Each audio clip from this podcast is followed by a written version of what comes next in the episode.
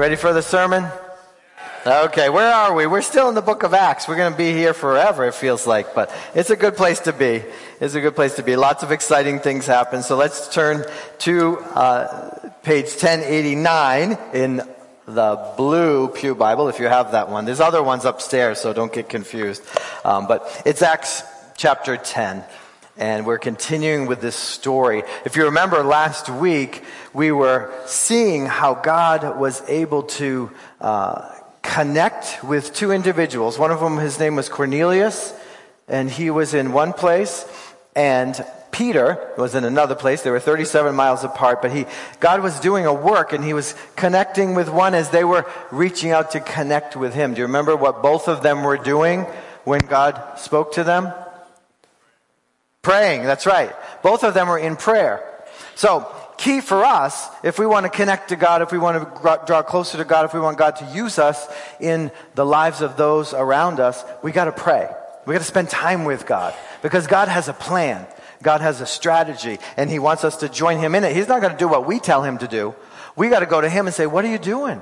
And how do I join you in it? So these two men in two separate cities we're spending time in prayer. So, first one we read about was Cornelius, and Cornelius is a Roman uh, general. He's a centurion, but he, he's a Roman military guy who, who had a desire to draw closer to God, and he was coming closer to God through Judaism, through, through what he knew of Yahweh, of the Old Testament God. So because he was sort of in the Holy Land, he was in this area of the world, he had heard about the, the God of the Jews, the Old Testament God, and he had been drawn to God through that. So, oh, that's my collar.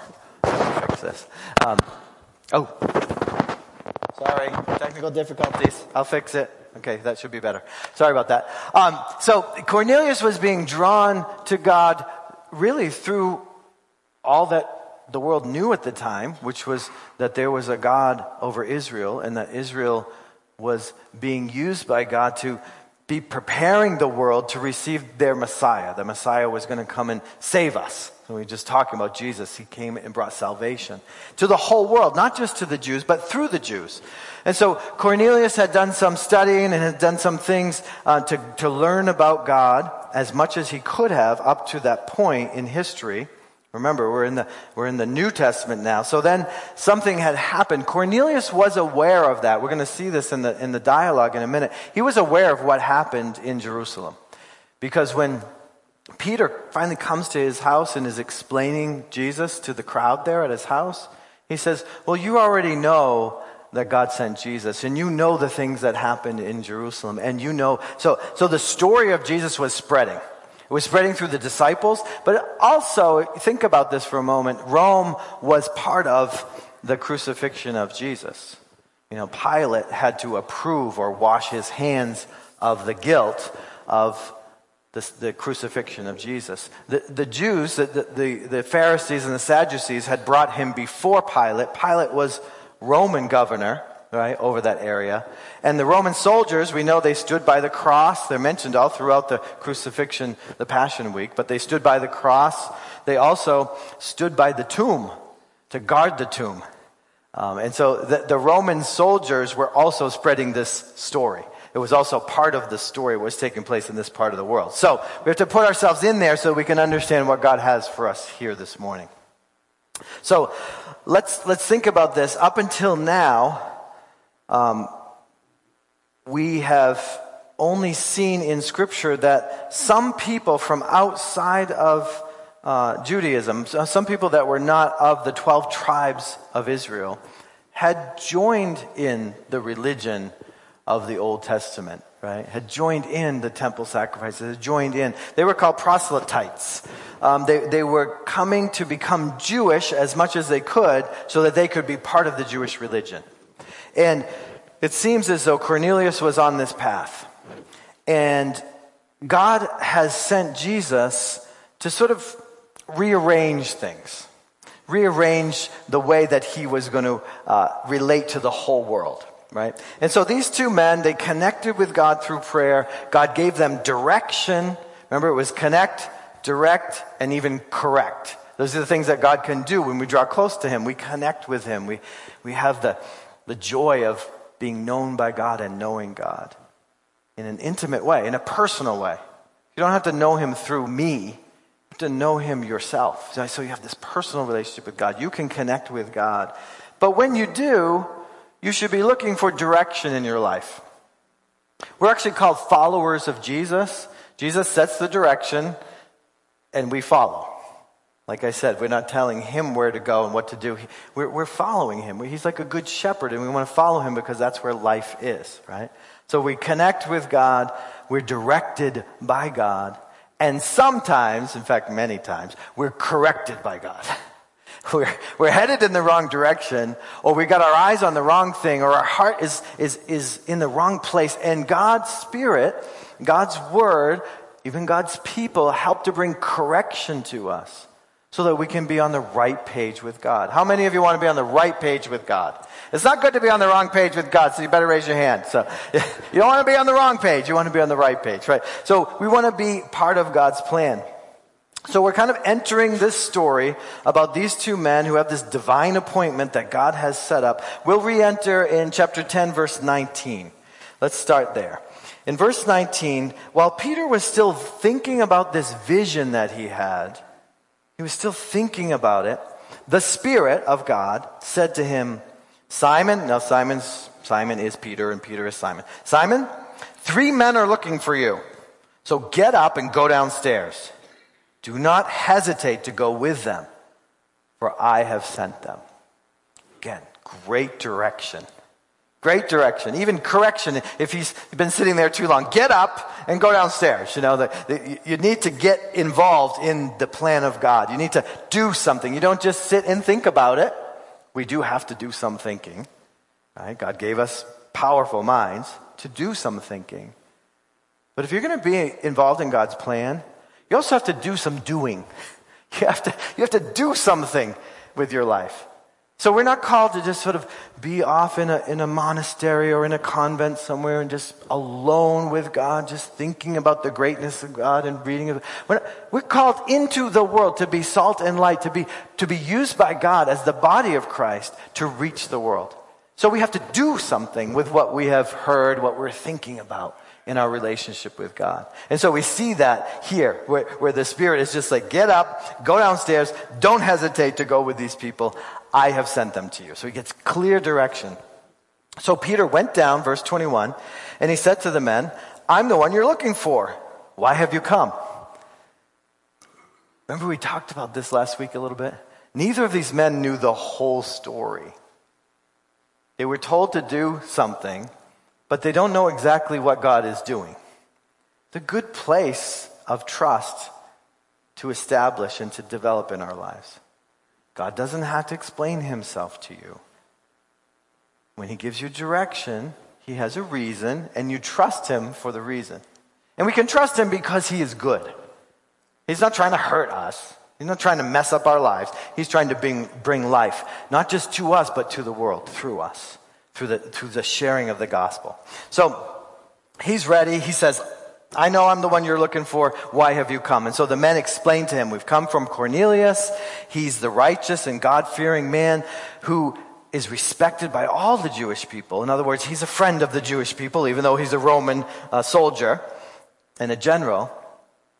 But a holy angel told him to have you come to his house so that he could hear what you have to say. So then Peter invited the guests inside. Now, he invited them inside. He wasn't being disobedient, but because it's a 37 mile trek to Cornelius' house. So they stayed overnight at Peter's place. He was staying there with, uh, with another guy, but he, at that house where Peter was. He stayed, they stayed overnight there, and then they went the next morning. Don't think Peter was disobedient, because he was not. You can see in the very next verse, it says, Then the next day, Peter started out with them. And some of the brothers from Joppa actually went along with him. Some of the brothers are, are other Christians from that community who wanted to follow and see what God was doing. The following day, he arrived in Caesarea. Cornelius was expecting them and had called together his relatives and close friends. As Peter entered the house, Cornelius met him and fell at his feet in, reverence. He just, he just threw himself on the ground as, as, as though like this holy man was there. Now there's, there's probably a good reason for this because the, the word which spread through people sharing the stories about what was happening here in the early church, it spreads quickly, right? So if we go back in Acts a little bit, we know that Peter was instrumental in, in healing the cripple man at the gate, right? Remember that? And then he was also just more recently in this closer area, he was also used by God to heal another man who was crippled, who had been paralyzed for eight years. But even greater than that, there was a woman, Tabitha, who had died, and Peter was also used by God to bring her back to life again. So this stuff spread. So this man, this Roman who was seeking after God, was hearing these stories, now that man, Peter, Maybe even the story that Peter walked on the water. Remember, he's the guy that got out of the boat and walked on the water? I don't know if that story had gotten that far, but a lot of stories were going around about what Peter was involved with here with God. And so there was a place for some reverence, right? Wrong kind of reverence as far as Peter was concerned, as far as we should be concerned. Because he says, hey, get up. He made him get up, it says in verse 26. Peter made him get up. Stand up, he said. I'm only a man myself. Which, this is an important lesson. If God ever uses you, and he does use you, I will assure you of that, in some wonderful way, and someone starts to give you reverence, you know, maybe they can say thank you, whatever, but they really start laying it on thick. You're amazing. You're, you're the vessel of God. You're this, you're that. And they start building you up and putting you on a pedestal. Don't let them. Don't let them. That's why I don't let you guys do that. Thank you for your appreciation. Thank you for your kindness. But I am a man just like you. I am, I, I got flaws. I got problems. I got stuff. I, it's God and God alone who gets the glory. And so this is helpful for you too in the area of like the broader ministry. If you see in the church, a lot of a lot of people who get popular within the church. Maybe they've written a book. Maybe God has used them to heal some people, whatever. There, there starts to be this sort of hero worship thing going on around them. Like they are, you know, ooh, you know, amazing, holy, da, da, da. Uh, those men should read this and realize, you know, you can walk on water, you can raise people from the dead, but don't let people worship you. Only God deserves worship. Only God. So that should help you to discern, like I said, uh, where, where your worship belongs. Let's just put it that way. All right. So this happens here in this passage. And Cornelius then, after, after he, uh, after Peter makes him get up, he says, um, talking to him, Peter went inside and found a large gathering of people. Verse 28. He said to them, You are well aware that it is against our law for a Jew to associate with a Gentile or to visit him. Right? So there had been these laws in place. This is what the vision was about earlier in the chapter. There were these laws that had put in, been put in place. But God has shown me that I should not call any man impure or unclean. So he's already entered into the home of a Gentile. Big no no, big taboo, right?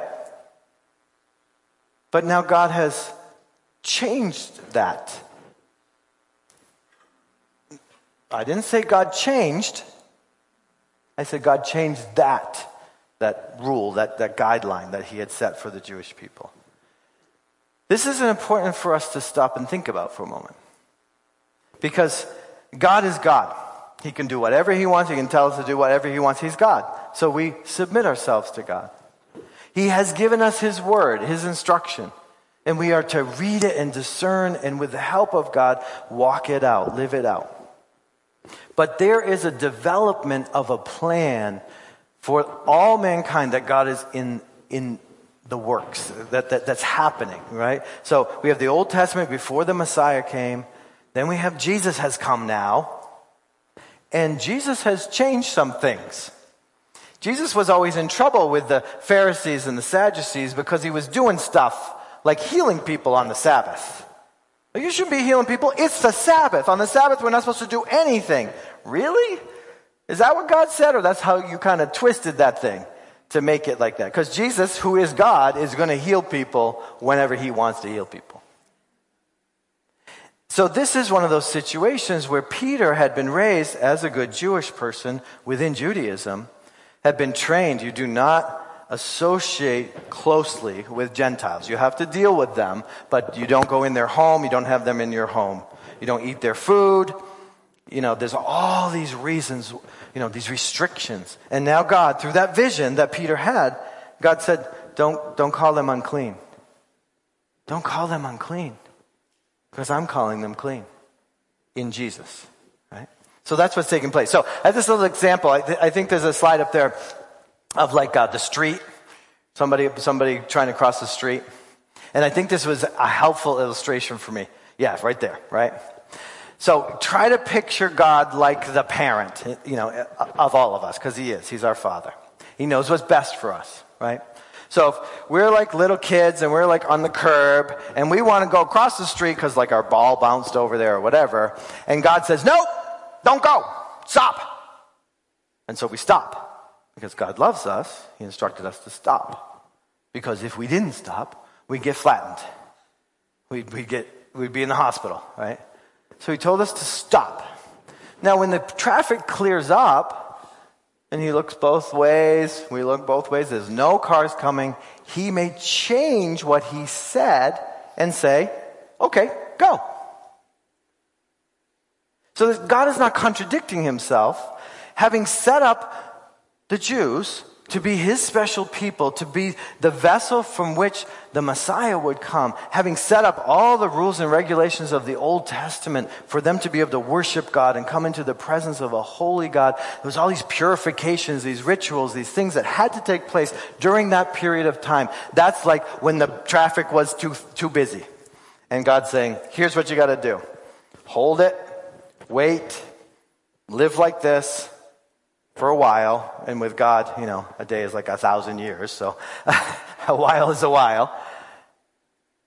But now God has said, now that Christ has come, and he has paid the price to cleanse not only the Jews, but to cleanse all the sin of all the people who come to him by faith, we can go. So, Peter, you can go into that Gentile's house. You can eat at their table. You can associate with them now. This is a huge change. In fact, interestingly enough, the world is kind of still set up this way. If you look at Orthodox Jews, they still have a, a pattern of living which restricts them from their relationship with the rest of the unorthodox people. That's you and me, most of us. Right? So it's still in place because they haven't heard through Christ, through knowing Christ, that God has lifted the stop sign and said, it's okay to go now. Because of the blood of Jesus, it's okay to go. It is. It's okay. So, Peter, when he enters this space with these people, we'll go down to verse 34 in chapter 10 he begins to speak because Cornelius has just explained how Peter ended up being invited there. So Peter, Peter now begins to speak. I now realize how true it is that God does not show favoritism, but accepts men and women from every nation who fear him and who do what is right. I now realize this. He didn't know it before. Peter still believed that in order to become a believer in Jesus, you had to first become a Jew. Now, how do you become a Jew? Well, I Googled it. And what Google said, here's how you convert to Judaism. The, the conversion mechanism, they call it, right? Here's what you got to do. Number one, you got to study Jewish beliefs, history, rituals, and practices. So, in other words, you got to know something about the Jews. Then you got to learn some Hebrew. Good luck with that. I did that in seminary. Uh, then you got to agree to live a fully Jewish life, then you need to get involved in the Jewish community life. Then you have to believe in God and the divinity of the Torah. The Torah is the beginning, the books of the law, the first five books of our Old Testament. You have to believe in God and the divinity. In other words, that, that the Torah, that God's word came from God, right? Then, you will love this part.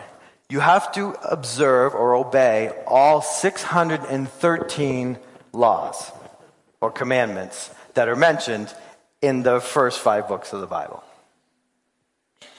Right there, there's no way I could be a Jew. Right?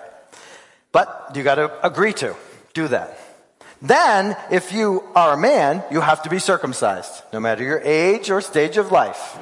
We usually do that to infants, but they do it at whatever age you convert.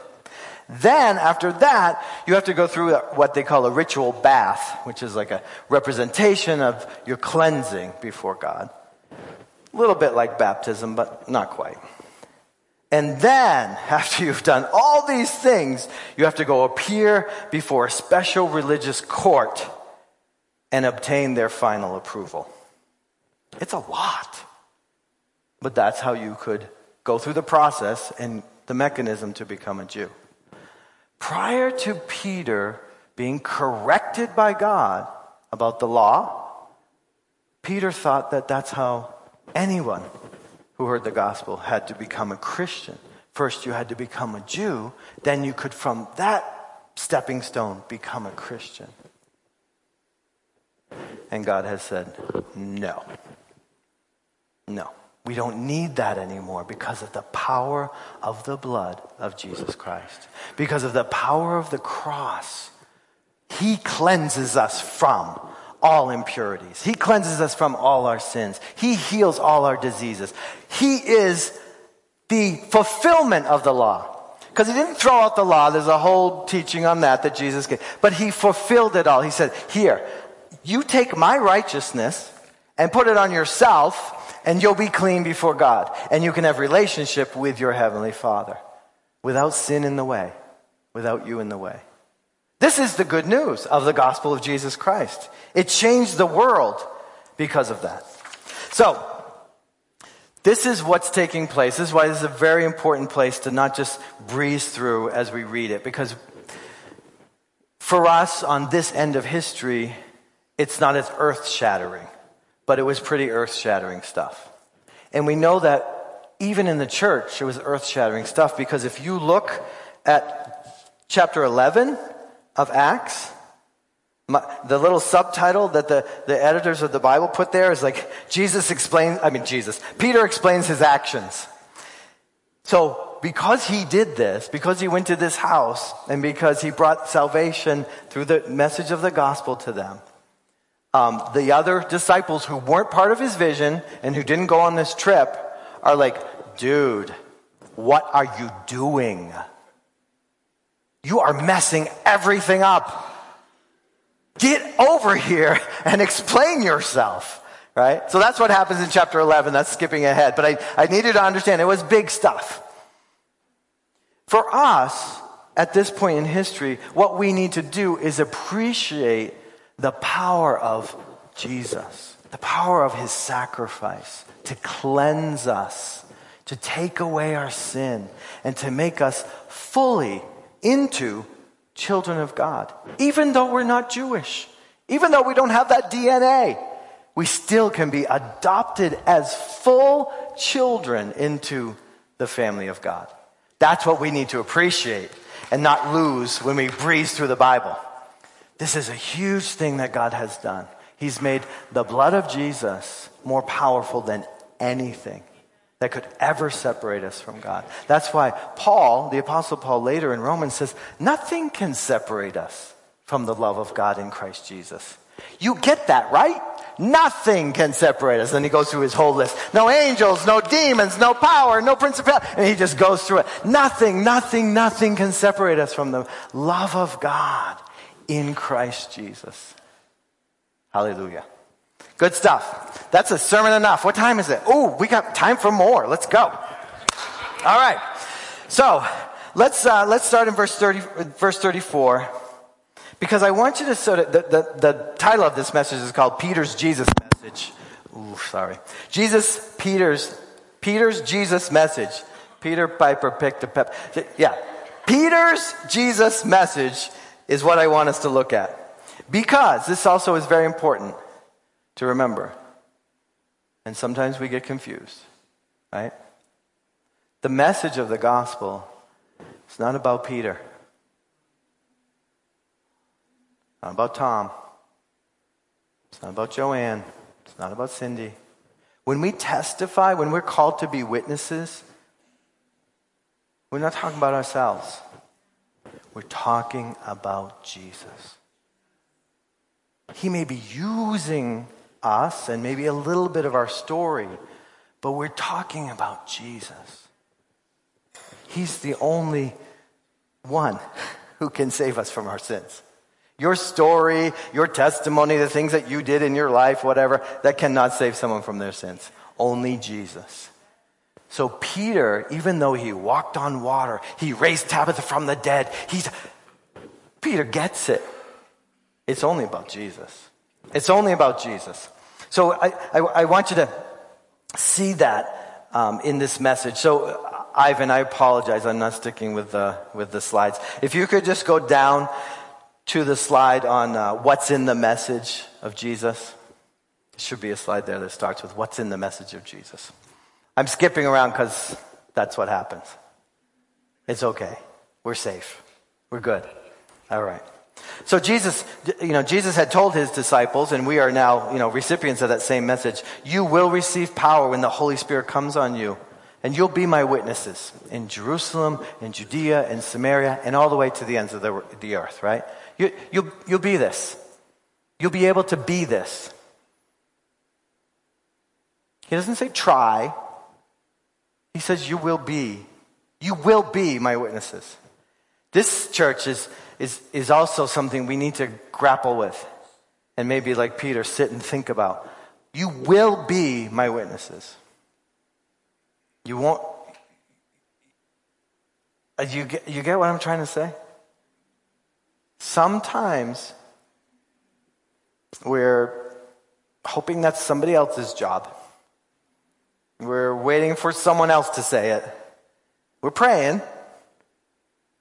But Jesus said, You will be my witnesses. I'm going to make you into my. It's, it's like when he called the disciples, he said, Come follow me. I'm going to show you how to fish for men. Because they were fishermen, so they understood fishing. I'm going to, I'm going to make you fishers of men. I will make you fishers of men. You will be my witnesses. That's, if we believe that God is God and we are not, these are words we should pay attention to. Are we sharing the gospel of Jesus faithfully and being his witnesses? Because I think he's going to ask us about that. I don't think he's going to ask us about, you know, did you make good blueberry pie? Did you drive a fast car? Did you wear the latest fashions? Did you have lots of friends? He's not asking us about that. He's not concerned about those things. We are concerned. The world is concerned about that. But Jesus wants to know were we witnesses? Did we tell others about Jesus? That's why I'm spending so much time in the book of Acts with you. Because I want us to get it. But not just me. God wants us to get it. He wants us to understand that what our role is in the world. We are to be his witnesses. And what we're witnessing of is not about ourselves, but it is the message of Jesus. It's the message of Jesus that Peter told. You see, we're at an advantage to these people here in this room with Peter. I need to lay this out for you too. They've heard some rumblings and some rumors about what Jesus had done and what was going on just around their little area of the world. But we have the four gospels recorded for us. And you probably have several editions of it, right? We have the story of Jesus. So we should even more have, like Peter, like Peter who walked with Jesus, we should be like that. We should be able to tell the story of Jesus because we have that advantage. Cornelius and the, and the friends in his room didn't have that advantage yet. You know, it wasn't written. We, we couldn't leave them with a New Testament, a copy of the New Testament after this meeting with Peter. You know, so there was a difference in the culture of Christianity at the time. The apostles were so important because they were with Jesus. They were the ones that were in the boat with him and they were there, you know, they, they walked with him and talked with him. They, they had that very important role, but you too have a very important role. Peter's been in heaven a long time, and so has Paul, and so has Luke and John, and all. Yeah. So now we're the witnesses, and we have the gospel, and we have the Spirit, and the world still needs to hear the message of Jesus. If you agree with that, stay here. Stay in the church. We'll get there. God's changing us. He's moving us. He's helping us to develop an understanding of how He sees the world and our place in it. So, Jesus' message is the most important message. It is, it is like the super message that needs to be understood. So let's take a couple minutes, because we got a few, and look at the message. So starting in verse 36. Starting in verse 36, Peter says, after he says what he said about people from every nation being accepted, he says, You know the message that God sent to the people of Israel.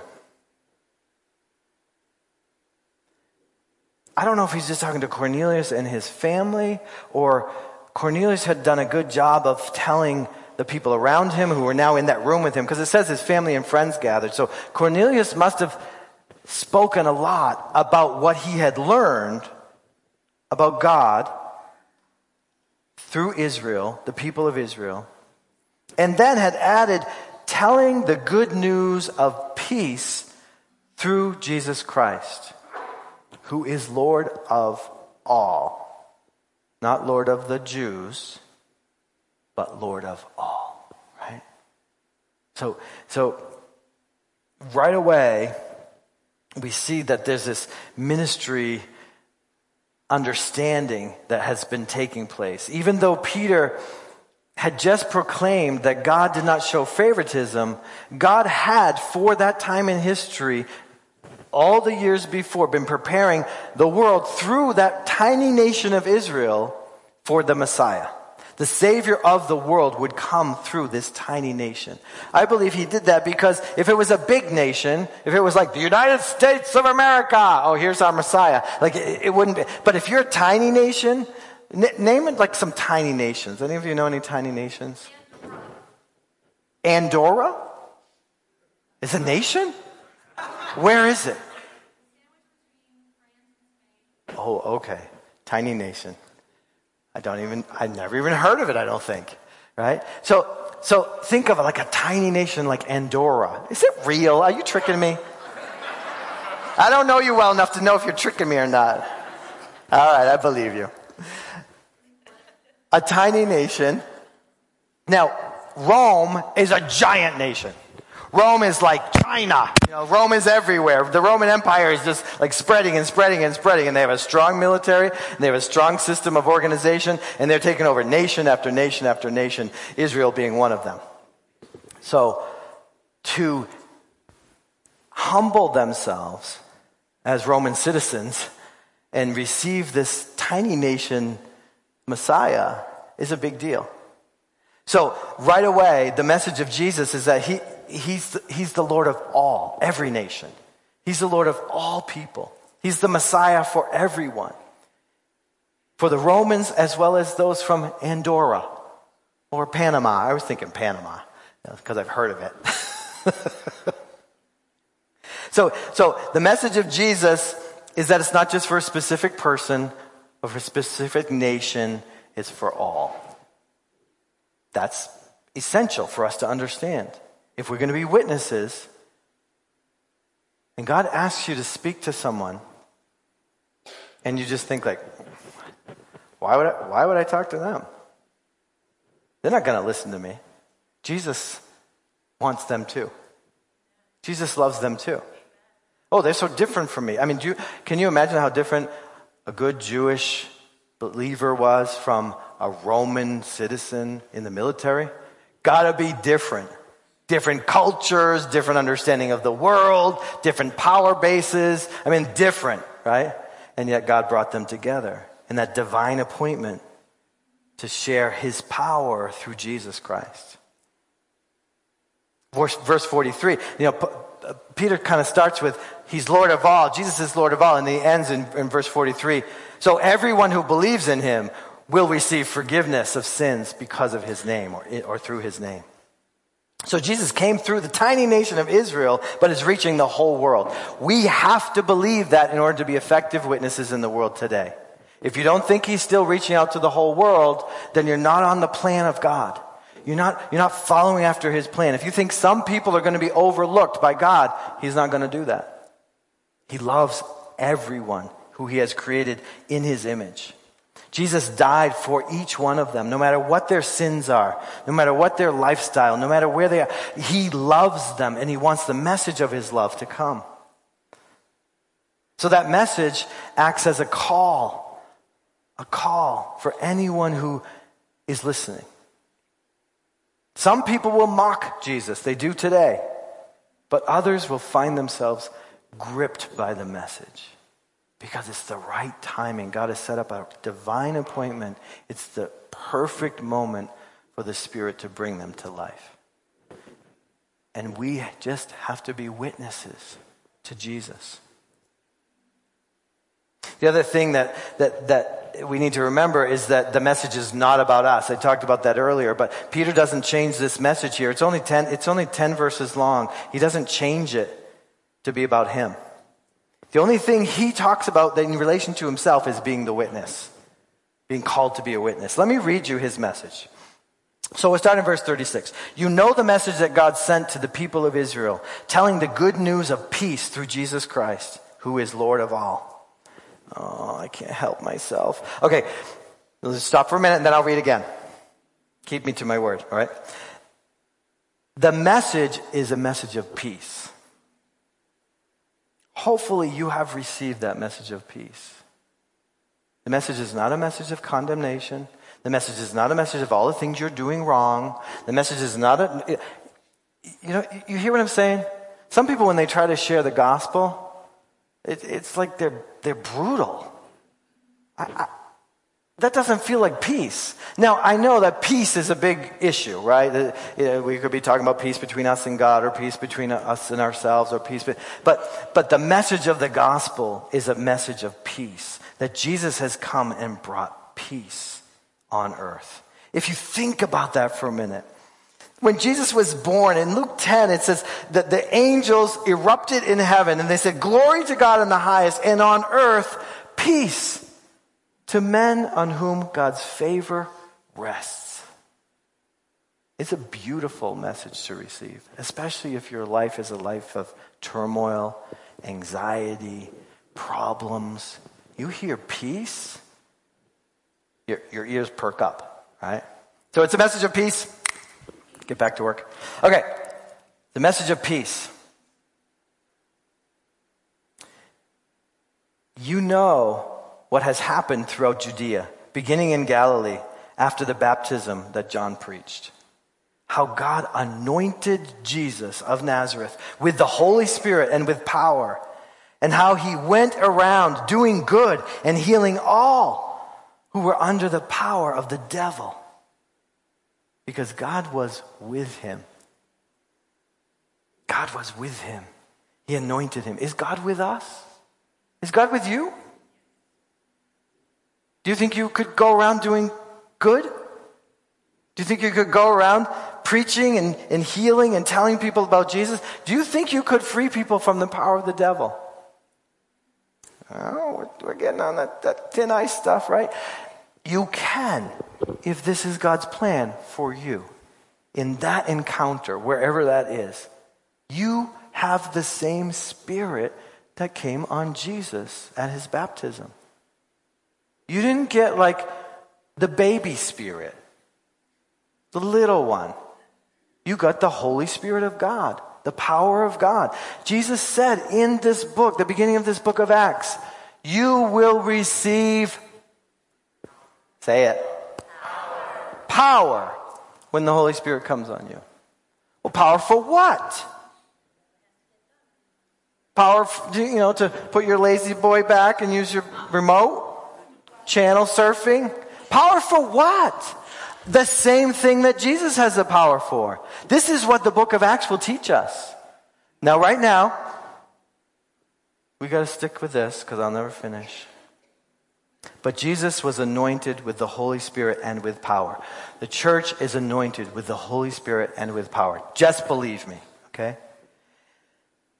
We are, verse 39, we are witnesses of everything that he did in the country of the Jews and in Jerusalem. They killed him by hanging him on a tree, but God raised him from the dead on the third day and caused him to be seen. He was not seen by all the people but by witnesses whom God had already chosen, who, who, by us, witnesses by us, who ate and drank with him after he rose from the dead. And he commanded us to preach to the people and to testify that he is the one whom God appointed as judge of the living and the dead.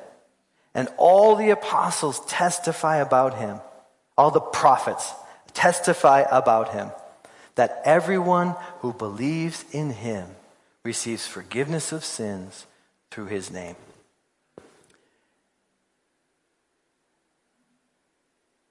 And then, Peter didn't give an altar call. He didn't say every eye closed, every head bowed. Peter's still speaking, verse 44. I hope you're following in your Bible because you need to go back and go back and go back and go back until you really get it. Peter's still talking. He's still testifying of Jesus. He's still telling them about the forgiveness of sins.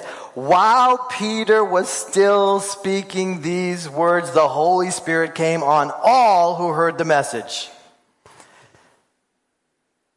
God wasn't going to wait one minute longer to bring those people into his fold.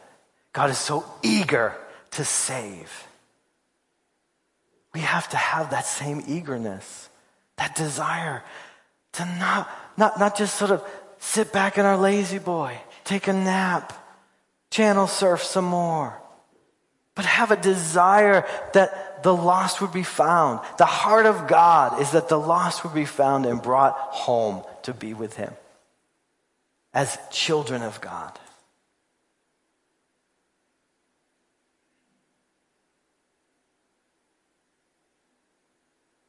Now, what happens in verse 45? The circumcised, in other words, the Jewish believers who had come along with Peter on this trip, were astonished that the gift of the Holy Spirit had been poured out even on the Gentiles. That's how you need to read that. I mean, come on. Those people? Yeah. The Spirit of God was poured out on them because they put their faith in Christ. That's all it takes to put your faith in Christ. And the Spirit of God is the free gift that you receive by putting your faith in Christ. And so all these divisions that we have in our minds, all these classes, all these types of people that we kind of separate out, God does not care about that.